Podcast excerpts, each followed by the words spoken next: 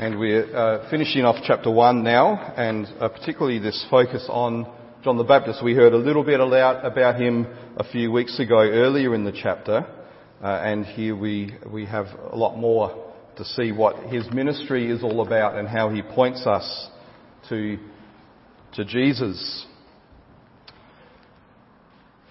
Here are the last words of the Old Testament. Behold, I will send you Elijah, the prophet, before the great and awesome day of the Lord comes. And he will turn the hearts of the fathers to their children, and the hearts of children to their fathers, lest I come and strike the land with a decree of utter destruction.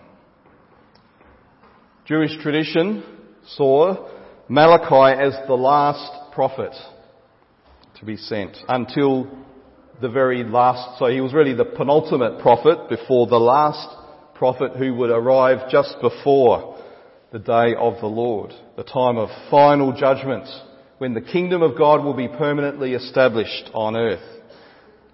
So for the Jews, the Old Testament canon was completed at around 420 BC when Malachi lived.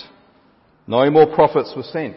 No new revelation was given course, that didn't mean that there was no significant history that took place during those four centuries leading up to the time of Jesus. In fact, a lot happened that shaped Jewish ideas and belief, uh, which we see in place by the first century. And some of these beliefs were about how they expected things to unfold in the end times and who would be involved in bringing them about. And their speculation revolved around three distinct Old Testament prophecies. One was given to Israel as they were preparing to enter the promised land.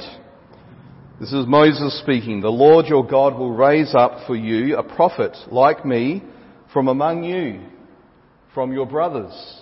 It is to him you shall listen, just as you desired of the Lord your God at Horeb on the day of the assembly, when you said, Let me not hear again the voice of my, the Lord my God, or see this great fire any more, lest I die. And the Lord said to me, They are right in what they have spoken. I will raise up for them a prophet like you from among their brothers. And I will put my words in his mouth, and he shall speak to them all that I command him.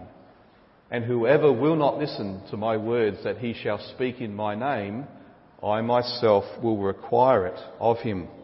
Or in other words, I will hold him account for that. Now this prophecy was partly fulfilled by Joshua. And we'll see that a bit later this year when we work our way through the book of Joshua. But because of the partial fulfillment, it meant they were still looking forward to the arrival of the prophet who would be like Moses and who would bring the same scale of deliverance that Moses did. This prophet figure was particularly significant for the Samaritans because they only acknowledged the first five books of the Bible as scripture. So for them, there was no prophecy between Moses and this second Moses, the last day. Now John is a prophet, but he makes it clear he is not the fulfillment of Moses' prophecy. Another Old Testament promise, not merely one, but many prophecies about the Christ, the anointed king, which was centered around the covenant made with David. When your days are fulfilled and you lie down with your fathers, I will raise up your offspring after you who shall come from your body, and I will establish his kingdom. He shall build a house for my name, and I will establish the throne of his kingdom forever. And your house and your kingdom shall be made sure before me. Your throne shall be established forever. These were the prophecies on people's minds when they were welcoming Jesus into Jerusalem, waving palm branches and singing, Hosanna to the Son of David. But again, John makes it clear he is not the Christ. Well, more controversial then was Malachi's prophecy about Elijah. In the time between the Testaments, rabbis discussed, debated the identity of these end time figures. Some thought they were three separate people. Others saw them as three descriptions of one person.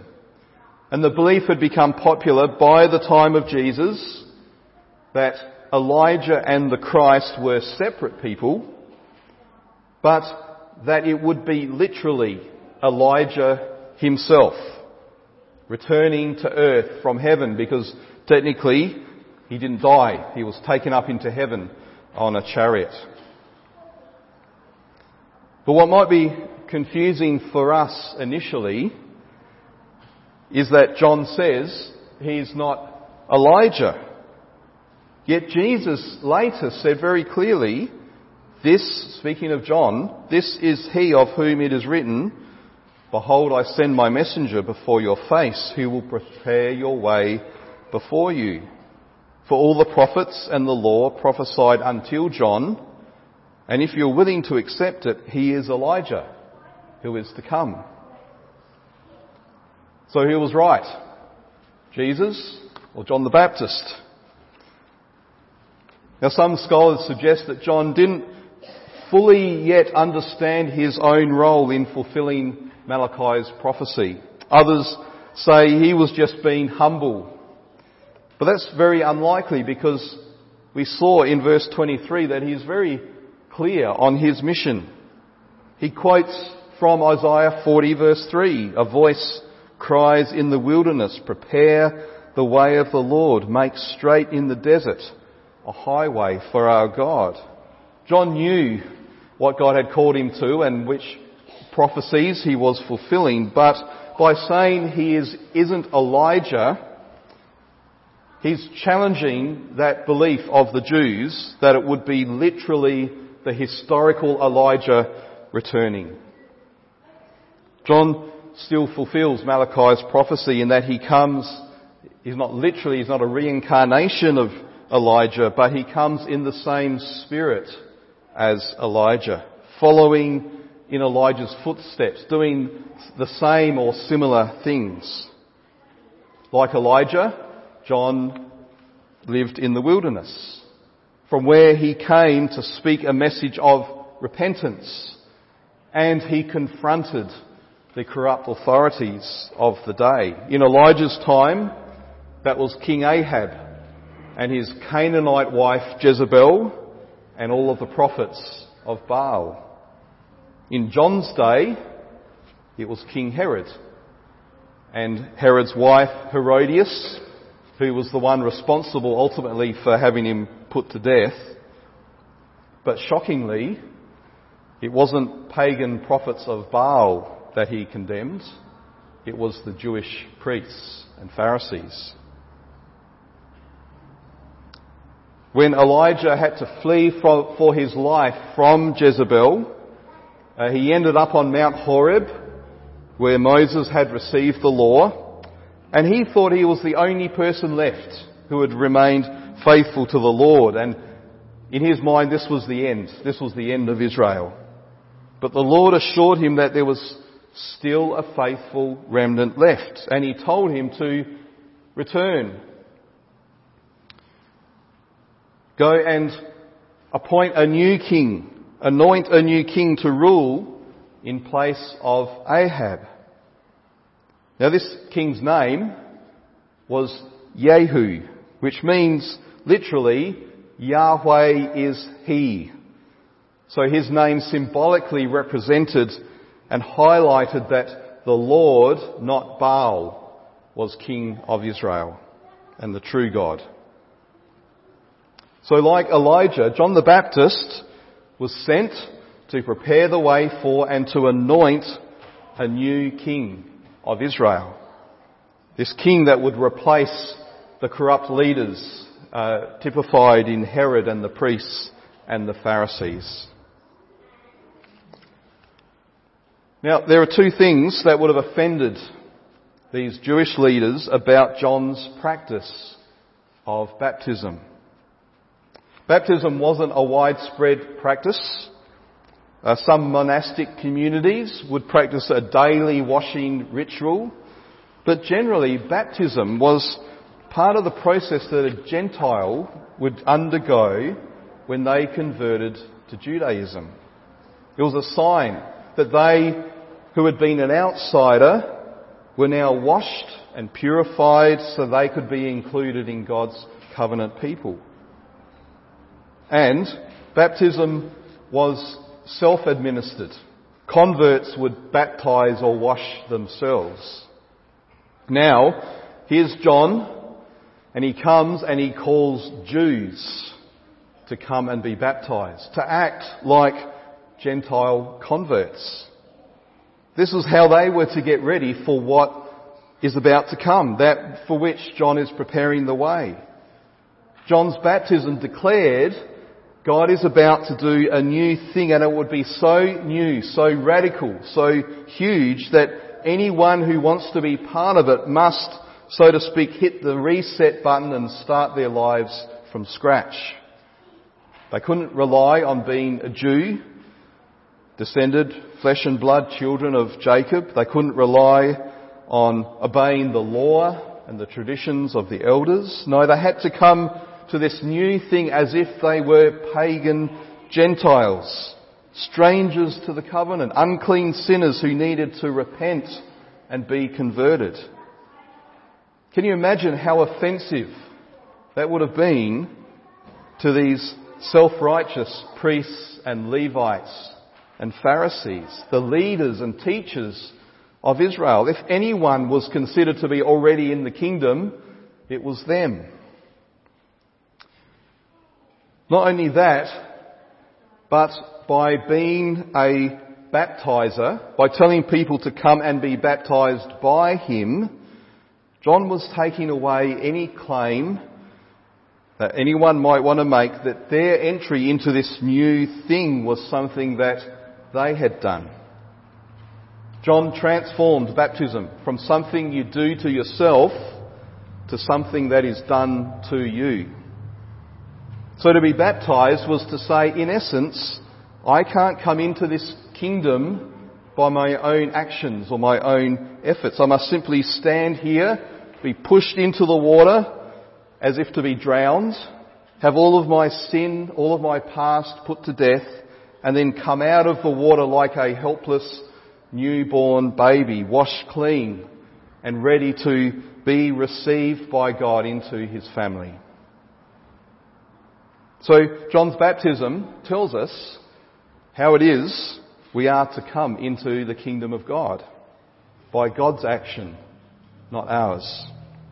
We're all outsiders who need to be brought in, to be washed clean, to be made new, not by our own decision or commitment or actions, but by the sovereign action of the grace of God. We come simply in repentance and faith. And both of those aren't even our own actions. Certainly not anything that gives us merit or favour with God. Repentance is simply acknowledging that God is right and I am wrong. All my attempts at righteousness are filthy rags. It's giving up trying to rely on my own righteousness and, admitting that the only thing I've, I've earned is condemnation. And faith, likewise, is giving up on myself, ceasing from all my works and looking instead to the work of Jesus on the cross. It's trusting in His death on my behalf to take away my sin and trusting in His resurrection on my behalf to guarantee His perfect gift of righteousness. So repentance and faith aren't doing something. Rather, they're ceasing from doing and looking to what is done. So as a sign of this, baptism is a symbol. It's not something I do. It's a symbol of what's done to me. And so their question to John, why are you baptizing if you're neither the Christ or Elijah or the prophet. In their minds, it, only someone like one of these three end time figures would have the authority to come and overturn the established order, to imply that all that they have been doing, all the systems they have in place, were about to come to an end and be made obsolete as the kingdom of God broke in. Well, let's see John's answer. Firstly, he says, I baptize with water, which should be obvious because that's what he was literally doing, but he's saying, I'm only baptizing with water. My baptism in the end is just symbolic of something greater, a baptism not of water, but of the Holy Spirit, which we'll see in verse 33. My baptism is preparing you to receive the real baptizer. Secondly, he says, this one that he's preparing the way for stands among you, but despite that, you don't know him. Remember what we saw in verses 10 and 11? He was in the world, yet the world did not know him. He came to his own, and his own people did not receive him.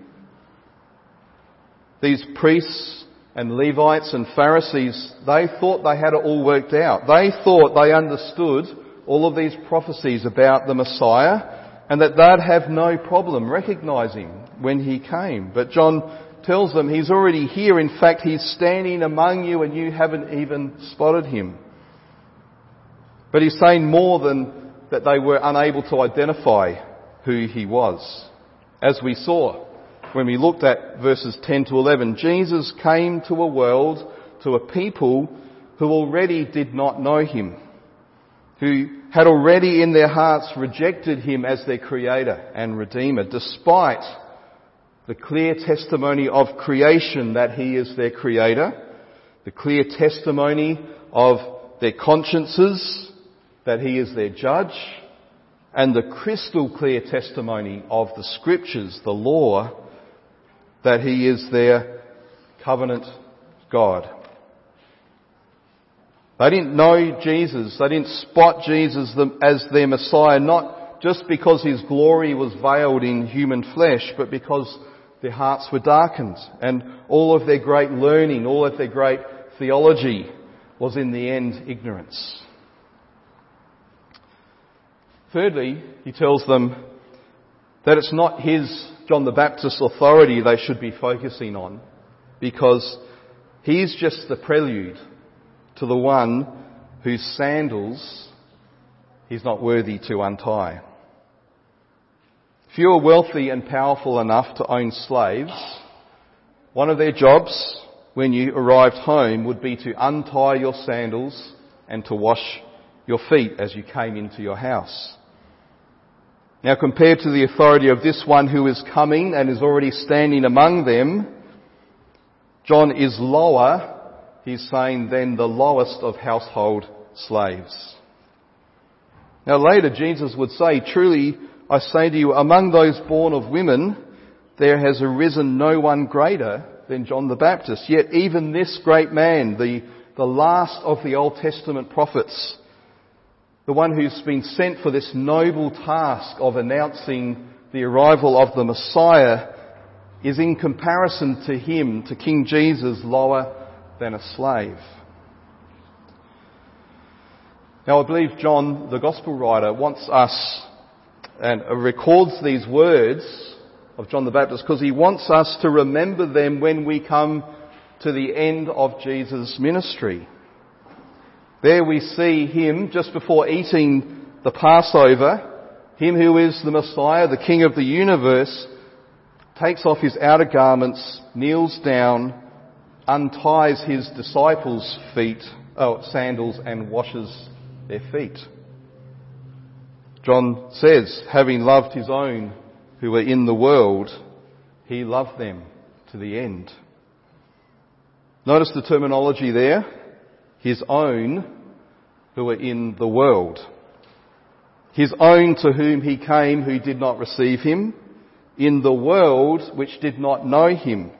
To these he came and he humbled himself to serve, not just by washing his disciples' feet, but by giving up his life as a ransom for many.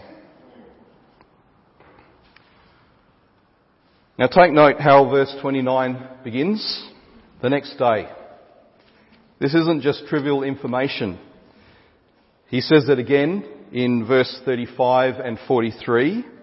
Now John the Gospel writer is making a point by counting the days, but it's a point I won't elaborate on until next week. I might give a prize to anyone who can do their homework and tell me why John is counting the days.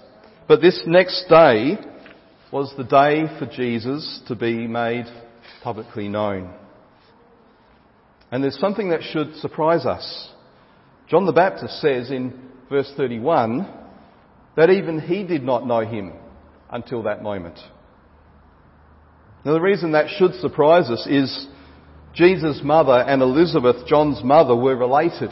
Mary visited Elizabeth when they were both pregnant, and John the Baptist leapt in his mother's womb when he heard Mary's greeting.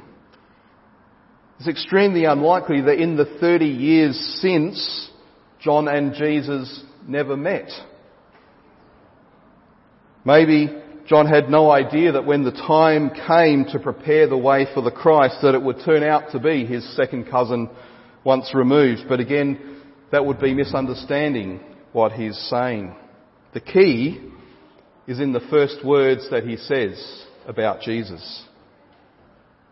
John receives a revelation of Jesus' identity, an identity that up to this point has not been spoken of. See, there was another prophetic end time promise in the Old Testament alongside the promises of the prophet and the Christ and Elijah.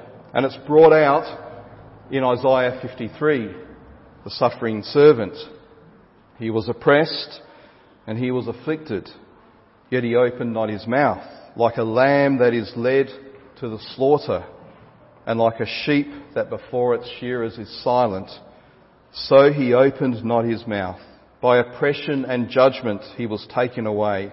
And as for his generation, who considered that he was cut off out of the land of the living, stricken for the transgression of my people?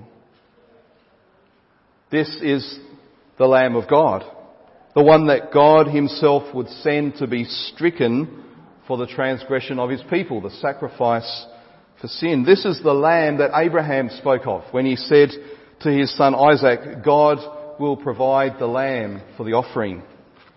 It's the lamb that every Passover lamb and every lamb sacrificed for over a thousand years pointed to.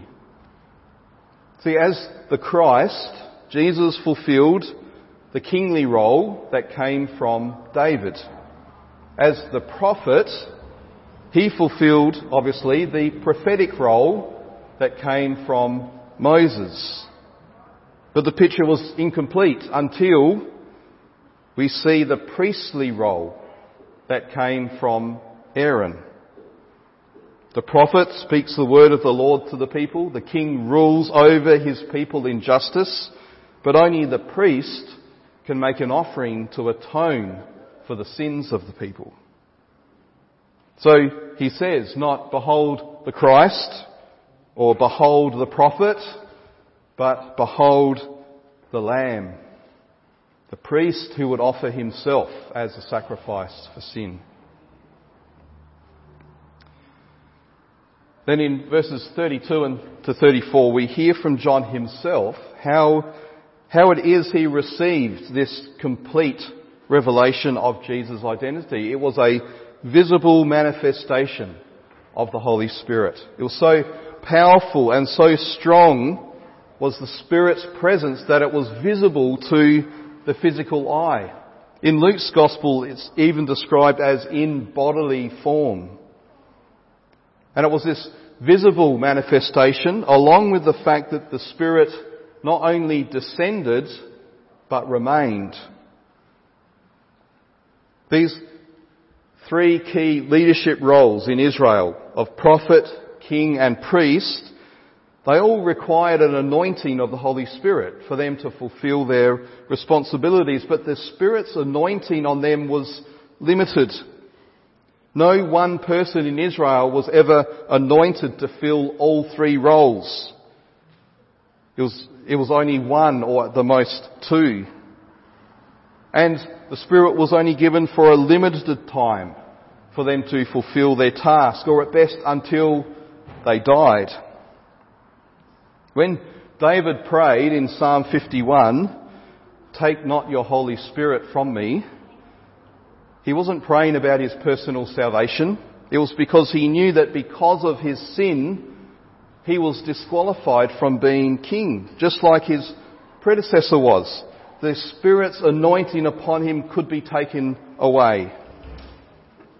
Well, the Spirit came upon Jesus in great power because of who he is, the Son of God, and he remained on him because he was free from sin, perfectly holy and pure, at no risk of being disqualified. Ready to step up and to step out and to fulfill not one or two, but all three anointed roles of prophet, king, and priest. But see, it's more than just Jesus in his role as prophet, king and priest. See the end of verse 33. This is he who baptizes with the Holy Spirit. Now this is the baptism, the real baptism that John's water baptism pointed to. And the baptism that we practice points to. Jesus is the true baptizer. Because the Spirit has been given to him in all of his fullness, and because he remains on him, Jesus is qualified to give the Spirit to others. Now this is unprecedented. Nowhere in the Old Testament did a person have the authority or power to give the Holy Spirit to another. It was always God's prerogative to anoint whomever He chose. He would occasionally use a human being to perform an action that symbolized what God was doing. But in Jesus, we see the God-man, who as a man has received the fullness of the Spirit on our behalf, and with the authority of the Father, he pours out the Spirit on all who have faith in him.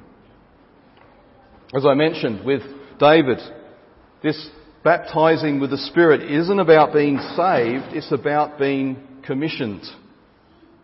Now, our Pentecostal brothers and sisters, they're wrong when they say that the baptism of the Holy Spirit is a second experience that we need to seek after we're saved. The New Testament makes it clear this baptism comes as a package deal with the Spirit's work of making Jesus known to us and enabling us to repent and trust in Him. But they're right when they say that every Christian needs to understand that the Holy Spirit's work in you is both to bring you to faith in Jesus and to empower and equip you for kingdom service. Jesus, by the power of the Spirit, is prophet, king and priest to us, and we desperately need that, otherwise we'd never be saved. But in this role, he also makes us, the church, not individuals on their own, but the church into a prophetic, kingly, priestly community.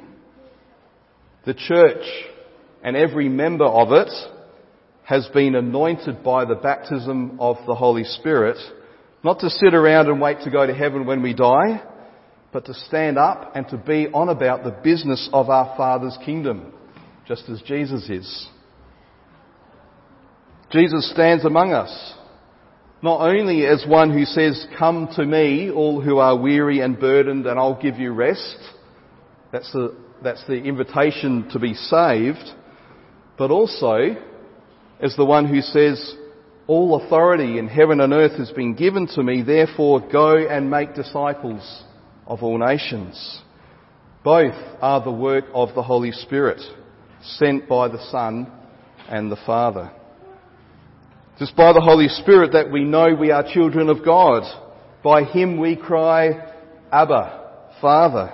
But it's also by the Holy Spirit that we can declare Jesus is Lord and be empowered to make that declaration to those around us, even when it means laying down our lives for saying it, as our brothers and sisters around the world uh, experience.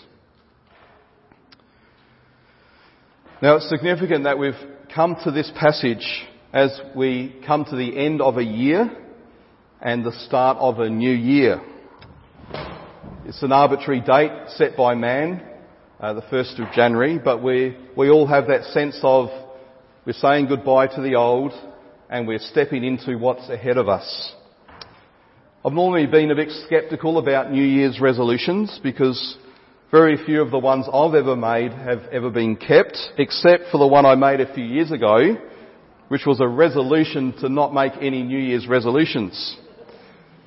But there can be a place for us to say, by the grace of God, with His help, His empowering, I resolve to make this change, to do this new thing, to leave this old thing behind.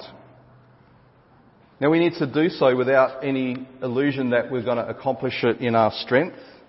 We must recognise God's sovereign right to overturn all of our plans. But John the Baptist, he was heralding for Israel not just a new year, but a new covenant, a new age that arrived with the incarnation and the life and the ministry of Jesus. He wasn't calling people to start a new project or accomplish great things for God, but for them simply to come in repentance over their sin and failures of the past and to entrust themselves to their covenant God and brace themselves for the new thing that he was about to do. Last Sunday I was talking to someone uh, in, at church and they were saying how difficult and awkward it can sometimes be to bring up his faith with others. But he said maybe, maybe I'll make a New Year's resolution to just speak naturally and openly about my faith in Jesus. Well, there's a resolution I believe God will honour because that's His desire for all of His children.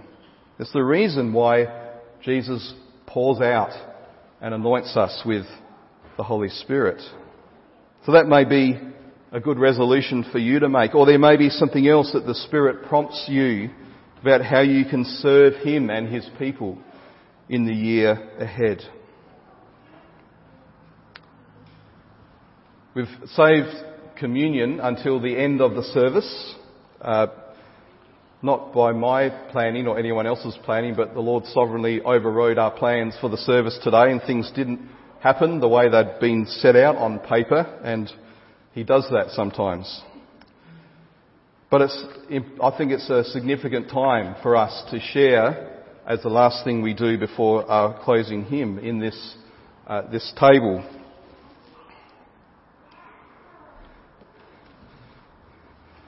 Here we. Am I switched on? Okay. It's at this table that we, um, we don't come here making any promises or pledges or resolutions. And we can't come and bargain with God and say, God, I promise I'm not going to do that thing again, or I promise I'm going to do this for you in this year. This is the table where we come and we see Jesus' resolution for us. Jesus resolved. He made a resolution when he stepped into this world and took on our flesh uh, to head towards that cross for us as he sat there in the, the room with his disciples, with the bread and with the wine, uh, the eating and the drinking was his pledge to them.